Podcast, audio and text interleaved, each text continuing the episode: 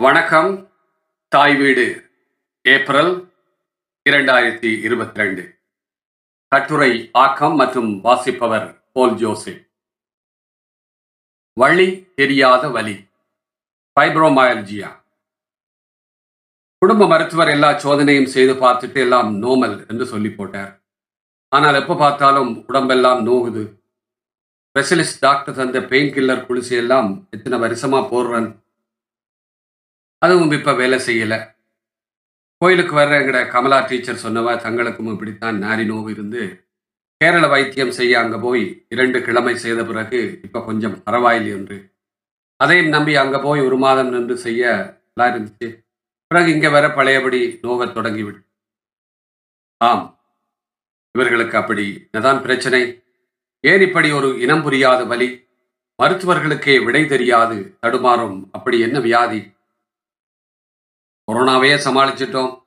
ஆனா இது ஆயிரத்தி தொள்ளாயிரத்தி தொண்ணூறுக்கு பிறகு கண்டுபிடிச்சாலும் முப்பது வருஷங்களுக்கு மேலாகியும் என்ன ஏதென்று இன்னும் கண்டுபிடிக்க முடியாமல் ஆராய்ச்சிகள் தொடருது. ஃபைப்ரோமயல்ஜியா என்ற தசை நார்வலி இருபது பேரில் ஒருத்தர் இந்த நோயினால் பாதிக்கப்படுகிறார்கள். அமெரிக்க புள்ளி விவரங்களின்படி ஐந்து மில்லியன் பேர் இந்த நோயினால் பாதிக்கப்பட்டுள்ளார்களாம். தற்போது தொற்றாத நோயாக ஒரு பெரும் பரவலாக உலகம் முழுவதும் பலரை தாக்கி வருகிறது. பெரும்பாலும் பெண்களைத்தான் அதிகமாக தாக்கினாலும் குறிப்பாக முப்பது முதல் ஐம்பது வயதுக்குள்ளானவர்களைத்தான் குறிவைக்கிறது. தொடக்கத்தில் மூட்டு வலிகளாக இருக்கலாம் என்று எண்ணி அதற்குரிய பரிசோதனைகள் எல்லாம் செய்து பார்த்தால் அது நெகட்டிவ் என்று முடிவுகள் வரும். பிறகு மூட்டு வலி நிபுணர்கள் நரம்பு நிபுணர்கள் மற்றும் மனநல நிபுணர்கள் என்று எல்லோரும் தங்கள் பாணியில் பல பரிசோதனைகளை செய்து கடைசியில் இது காரணம் தெரியாத இனம் புரியாத வழி தெரியாத வழி என்று தீர்மானித்து ஃபைப்ரோமயல்ஜியா என்ற பெயர் சூட்டு விழாவும் நடைபெறும். உணர்வுகள் உணர்ச்சிகள் செய்திகள் எல்லாம் மூளையிலிருந்து உடலெங்கும் மற்றும் உடலிலிருந்து மூளைக்கும் நரம்புகள் வழியாகத்தான் பரிமாறப்படுகிறது. இவை நியூரோன்கள் என்றும் இந்த நியூரோன்கள் சந்திக்கும் புள்ளிகளானது சினாப்ஸ் என்றும் அழைக்கப்படுகிறது. சுமாராக மூளையில் மட்டும் நூறு பில்லியன் நியூரோன்களும் நூற்றி இருபத்தைஞ்சு ட்ரில்லியன் சினாப்ஸ் என்ற நரம்பு சந்திப்பு நிலையங்களும் உள்ளன. இவை மிக அதிக எண்ணிக்கையில் இருந்தால் மிக அதிபுத்திசாலி என்று எண்ணிவிடாதீர்கள். யானைக்கு மனிதரை விட பல மடங்கு அதிகம் நியூரோன்கள் உள்ளன. இந்த சினாப்ஸ்களுக்குள்ளே பலவிதமான நியூரோ கெமிக்கல்ஸ் மூலக்கூறுகள் உள்ளன. இவை நியூரோ டிரான்ஸ்மிட்டாஸ் என்று அழைக்கப்படும். இவைதான் செய்திகளை அடையாளம் கண்டறிந்து நரம்புகள் வழியாக கடத்த உதவி செய்கின்றன. இதில் சில வலி உணர்வுகளை குறைக்கவும் சில வலி உணர்வுகளை அதிகமாக்கவும் செய்கின்றன. உதாரணமாக சப்ஸ்டன்ஸ் பி யாருக்கெல்லாம் அதிகமாக இருக்கிறதோ அவர்கள் ஒரு சிறிய வலியை கூட பெரிதாக உணரும் தன்மையை பெறுகிறார்கள். வலி உணர்வை தாங்கும் சக்தியும் குறைந்து போகிறது. ஆனால் இன்னொரு முக்கியமான விடயத்தையும் வாசகர்கள் புரிந்து கொள்ள வேண்டும். வலி உணர்வு என்பது ஒரு நோயின் கண் போன்றது. வலி உணர்வு என்பது உயிரினங்களின் ஒரு வரப்பிரசாதம். இது இல்லையேல் பல நோய்கள் வெளியே தெரியாமல் எப்போதோ நாம் இறந்து போயிருப்போம். மாரடைப்பு நோயில் நெஞ்சு வலி வரவில்லை என்று வைத்துக்கொண்டால் அது தெரியாமல் இதயம் நின்று மரணம் உண்டாகலாம். அதுபோல உடலின் உள்ளுறுப்புகளில் ஏதாவது அழற்சி இன்ஃப்ளமேஷன் ஏற்படுகிற பொழுது முதலில் வெளிவரும் உடல் மொழிதான் வலி. அதன் பின்பு மருத்துவரிடம் சென்று வலிக்கான காரணம் கண்டறிந்து நோயை குணமாக்க வலி உதவுது. ஆனால் பல புற்றுநோய்களில் இந்த உணர்வு மாறுபட்டதாக இருக்கிறது. உடலுக்குள்ளே ஒரு இடத்தில் புற்றுநோய் உருவாகிறது என்றால் அதை சுற்றியுள்ள திசுக்களில் வலி உணர்வு சில நேரங்களில் மரத்து போவதால் ஆரம்பத்தில் கண்டறிந்து கொள்வது முடியாமல் போகிறது. இது புற்றுநோய் கலங்களின் சித்து விளையாட்டு ஆகவே வலி அல்லது நோவு என்பது பல நோய்களின் முதன்மை அறிகுறி உடல் மொழியுமாகும். வலி நல்லது. ஆனால் அதுவே நோய்கள் ஏதுமின்றி அல்லது காரணம் தெரியாமல் வருகின்ற பொழுது நோயாளிகள் படும் துன்பங்கள் பல. அதில் ஒன்றுதான் இந்த வழி தெரியா வலியான தசை நார் வலி உணர்வுகள் உணரப்படுவது நமது மூளையில்தான். வலி உணர்வை கூட்டியும் குறைத்தும் உணர்வை மூளைதான் பெரும்பாலும் முடிவு செய்கிறது. இது ஆம்பிளிஃபயர் என்ற ஒலிபெருக்கி போல மூளையும் வலிபெருக்கியாக செயல்படுகிறது.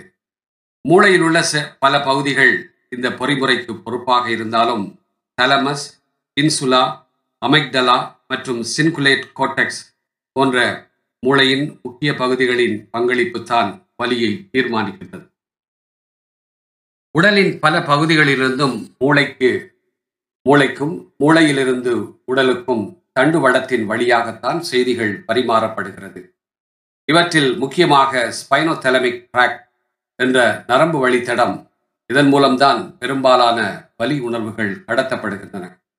இவ்வாறாக வலி உணர்வுக்கான தகவல்கள் மூளைக்கு செல்லும் போதெல்லாம் அவற்றை இனம் கண்டு அடையாளப்படுத்தி அவற்றை நிவர்த்தி செய்வதற்கான பொறிமுறையினை மூளை தீர்மானித்து அதற்கான வேலை திட்டங்களை மற்ற உறுப்புகளுடன் இணைந்து இயற்கையாகவே வலியினை குறைக்க ஏற்பாடுகள் நடைபெறும்.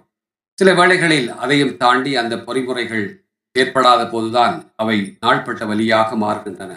அந்த மாதிரியான ஒரு பிரச்சனை தான் தசை நார் வலி என்ற ஃபைப்ரோமயல்ஜியா உடலின் குறிப்பிட்ட இடங்களில் கழுத்து மற்றும் தோள்பட்டியை சுற்றியுள்ள இடங்கள் மார்பு மற்றும் நெஞ்சு பகுதி முழங்கை மற்றும் முழங்காலின் பின்பகுதிகள் முதுகு மற்றும் இடுப்பு பகுதி போன்றவற்றில் குறிப்பிட்ட புள்ளிகளில் அதிகமான வலி உணர்வு தொடர்ச்சியாக மூன்று மாதங்களுக்கு மேலாக இருப்பின் அது பெரும்பாலும் இந்த நோயின் அறிகுறியாகும்.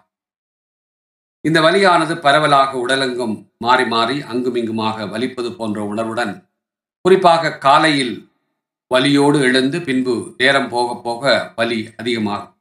பொதுவாக பேச்சு மொழியில் நோயாளிகள் குறிப்பிடும்போது வாய்வு அங்குமிங்கும் ஓடி ஓடி வலிக்குது என்று சொல்வார்கள் பல நோயாளிகளுக்கு இதனுடன் இணை அறிகுறிகளான உடல் மனச்சோர்வு எப்போதும் படுத்திருக்க வேண்டும் என்ற உணர்வு தூக்கமின்மை அஜீரண குறைபாடு பசியின்மை நெஞ்செரிச்சல் அடிக்கடி மலம் கழிக்க வேண்டும் என்ற உணர்வுகள் உண்டாகும். தாடைகளிலும் வலி காதில் இரைச்சல் நினைவாற்றல் குறைதல் எரிச்சல் கோபப்படுதல் விரக்தி விரக்தியான மனம் போன்றவையும் ஏற்படலாம். இதனால் இவர்களின் நாளாந்த வழக்கமான முறைகளில் மாற்றங்கள் உண்டாகி ஒரு தீவிர மன அழுத்த நிலைக்கு தள்ளப்படுகிறார்கள். அது மட்டுமல்ல தொடர்ச்சியாக வலி நிவாரண மாத்திரைகளை உட்கொள்வதால் அதன் பக்க விளைவுகளையும் எதிர்கொள்ள நேரிடுகிறது. நான் கட்டுரையின் தொடக்கத்தில் குறிப்பிட்டது போல இந்த நோய்க்கான சரியான காரணங்கள் கண்டறியப்படவில்லை என்றாலும் பல நோயாளிகளில் ஆய்வு செய்ததில் சில காரணிகளை அவர்கள் அடையாளம் கண்டுள்ளனர். சிலருக்கு இது பரம்பரையாக வரலாம் என்றும் சில ஆய்வுகள் குறிப்பிடுகிறது. ஏதாவது ஒரு நோயின் தாக்கத்துக்கு பிறகு குறிப்பாக வைரஸ் நோய் கிருமிகளின் தாக்கத்திற்கு பிறகு சிலருக்கு இந்த நோய் ஏற்பட்டிருக்கிறது. உடல் பருமன் அதிகரிப்புக்கு பின்பும் மற்றும் தைராய்ட் மற்றும் ஹோமோன்கள் தொடர்பான பிரச்சனைகள் இருப்பவர்களுக்கும் இந்த நோய் வரலாம் என்று சில ஆராய்ச்சிகள் குறிப்பிடுகிறது. பெண்களுக்கு மெனோபாஸ் என்ற மாதவிலக்கு முற்றாக நின்று போகிற காலங்களில் இந்த வலி உண்டாக வாய்ப்புகள் இருக்கிறதா? வாகன விபத்துக்கள் வழுக்கி விழுதல் போன்றவற்றிற்கு பின்பும் சிலருக்கு அறுவை சிகிச்சைகளுக்கு பின்பும் இது ஏற்பட்டிருப்பதாக சில புள்ளி விவரங்கள் தெரிவிக்கிறது. பெரும்பாலானவர்களில் மன ரீதியான தாக்கங்களுக்கு பிறகு எமோஷனல் ட்ரோமா அதாவது இழப்புகள் பிரிவுகள் ஏமாற்றங்கள் போன்ற தாங்க முடியாத மன உளைச்சல்களால் இந்த தசை நார் வலி வந்திருப்பதும் உறுதி செய்யப்பட்டிருக்கு. இப்படி நோயாளியின் கடந்த கால வரலாறுகளின் அடிப்படையில் நோயின் காரணங்கள் தீர்மானிக்கப்படுகிறது. எல்லாம் சரி என்னதான் தீர்வு? கடந்த பல ஆண்டுகளாக எனது அனுபவத்தின் அடிப்படையிலும் இந்த நோய்க்கு ஆளான நூற்றுக்கணக்கான நோயாளிகளுக்கு அளித்த சிகிச்சையின் அனுபவத்தாலும் இந்த நோயை குணப்படுத்துவது மிகவும் இலகுவானது. முதலில் நோயாளியின் கடந்த கால உடல் மன சமூக வரலாறுகளை பற்றிய ஒரு தெளிவான ஆய்வும் புரிந்துணர்வும் அவசியமாகிறது. அத்துடன் அவரின் வாழ்வியல் முறை உணவு முறை சூழல் போன்றவற்றை கருத்தில் கொண்டு சரியான காரணத்தை கண்டறிந்தால் தீர்வு என்பது மிக இலகுவானது. வெறும் வலி நிவாரண மாத்திரைகள் மட்டும் இதற்கு தீர்வாகாது. ஒரு பெண் வயது நாற்பது குறிப்பிட்ட நோயின் அறிகுறிகளோடு வந்தார். கடந்த மூன்று ஆண்டுகளாக எல்லா மருத்துவ பரிசோதனைகள் சிறப்பு நிபுணர்களின் ஆலோசனைக்கு பின் ஃபைப்ரோமயல்ஜியா என்ற நோய் என்று உறுதி செய்து வலி நிவாரண குடிசைகளை எடுத்து வருவதாகவும் சொன்னார். குளிசைகளின் வலிமை குறையும் போது மீண்டும் வலியின் வலிமை கூடுகிறது என்றும் தற்போது இரைப்பையில் அல்சர் இருப்பதால் வலி நிவாரண மருந்துகள் எடுப்பதில்லை என்றும் வலியோடு கண்ணீர் மல்க கதைகளை சொல்லிக் கொண்டிருந்தார். கடந்த சில ஆண்டுகளுக்கு முன்பு தாயகத்தில் இருந்தபோது முதலில் மலேரியா பிறகு சிக்குன்குனியா அதன் பிறகு மூன்று ஆண்டுகளுக்கு முன்பு தாயகம் சென்றபோது டெங்கு காய்ச்சலும் வந்து அவதிப்பட்டு குணமானதாக குறிப்பிட்டார். ஆம் இந்த நோய் குணமானாலும் இவற்றின் தாக்கமும் பாதிப்பும் உடலில் சில மாற்றங்களை உண்டாக்கி பின்விளைவுகளையும் உண்டாக்கும் என்பதும் எல்லோரும் அறிந்ததே. இந்த காரணத்தை அடிப்படையாக கொண்டு சில மருந்துகள் கொடுத்ததில் அவர் சில வாரங்களின் பின்பு முழுமையாக குணமடைந்தார். இதே போல இன்னொருவர் அவருக்கு வயது ஐம்பது பல பரிசோதனைகள் செய்து வலிக்கான காரணத்தை மருத்துவர்களால் கண்டறிய முடியவில்லை என்பதால் அவருக்கு ஃபைப்ரோமால்ஜியா என்று முடிவு செய்தனர். என்னிடம் வந்தபோது முழுமையான நோயின் முன்பதான வரலாறுகளை ஆய்வு செய்து பார்த்ததில் அவருக்கு இந்த நோய் வருவதற்கு சில மாதங்களுக்கு முன்பு ஒரு கார் விபத்துக்குள்ளானார். ஆனால் காயங்கள் ஏதுமில்லை. அடுத்த நாள் குடும்ப மருத்துவரை சந்தித்து விவரத்தை சொல்லி சில பரிசோதனைகளை செய்த பின்பு ஏதும் இல்லை என்பதால் சிகிச்சைகள் ஏதும் எடுத்துக்கொள்ளவில்லை. சில மாதங்களின் பின்பு மெதுவாக வலிகள் தோன்ற ஆரம்பித்தன. அது மட்டுமல்ல அவருக்கு மெனோபாஸ் என்ற மாதவிலக்கு முற்றாக நின்று போற வயது என்பதாலும் அது தொடர்பான குணங்குறிகளும் கூடவே வலியினை அதிகப்படுத்தும் துணை காரணிகளாக இருந்தன. இவருக்கு முன்னர் ஏற்பட்ட வாகன விபத்தின் காரணத்தை மெனோபாஸ் அறிகுறிகள் போன்றவற்றின் அடிப்படையிலும் ஹோமியோபதி மருத்துவ முறையில் ஆய்வுகளை மேற்கொண்டு சிகிச்சை வழங்கியதன் பின்பு படிப்படியாக வலிகள் குறைந்து முழுமையாக குணமடைந்தார். இவ்வாறாக மருந்துகள் மட்டுமல்ல அக்குபங்க்சர் என்ற வைத்திய முறையிலும் சில சிறிய ஊசிகளை குறிப்பிட்ட புள்ளிகளை கண்டறிந்து செலுத்தி வலியை குறைக்கவும் தசை நார்களின் இறுக்கத்தை குறைக்கும் நோயை குணமாக்க முடியும். நாள்பட்ட தசை நார் வலி நோயாளிகளுக்கு வைத்தியம் மட்டுமல்ல அவர்களுக்கு ஏற்ற வகையில் மனநல ஆலோசனைகளையும் வழங்குதல் அவசியமானதாகும்.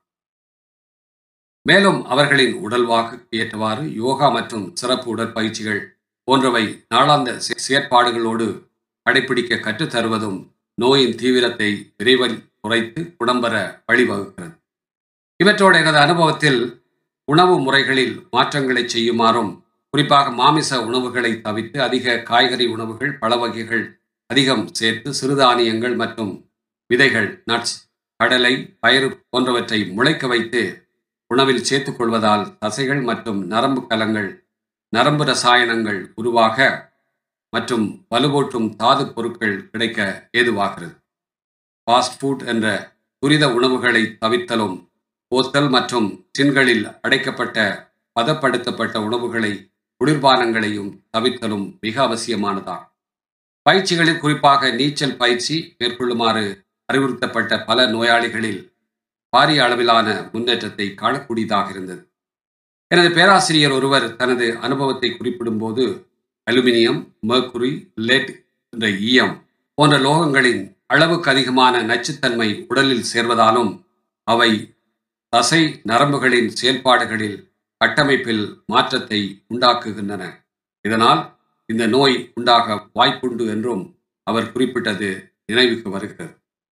ஆகவே அவை எதனால் உடலில் சேர்கின்றன என்பதை நோயாளியின் வாழ்க்கை முறையையும் பழக்க வழக்கம் போன்றவற்றையும் கேட்டறிந்து ஆய்வுகளை செய்து அந்த லோக நச்சுத்தன்மைகளை முறிக்கும் ஹோமியோபதி மருந்துகளை கொடுத்தும் இந்த நோயை குணப்படுத்தலாம் என்பதும் அனுபவத்தின் சாட்சிகளாகும். நன்றி வணக்கம்.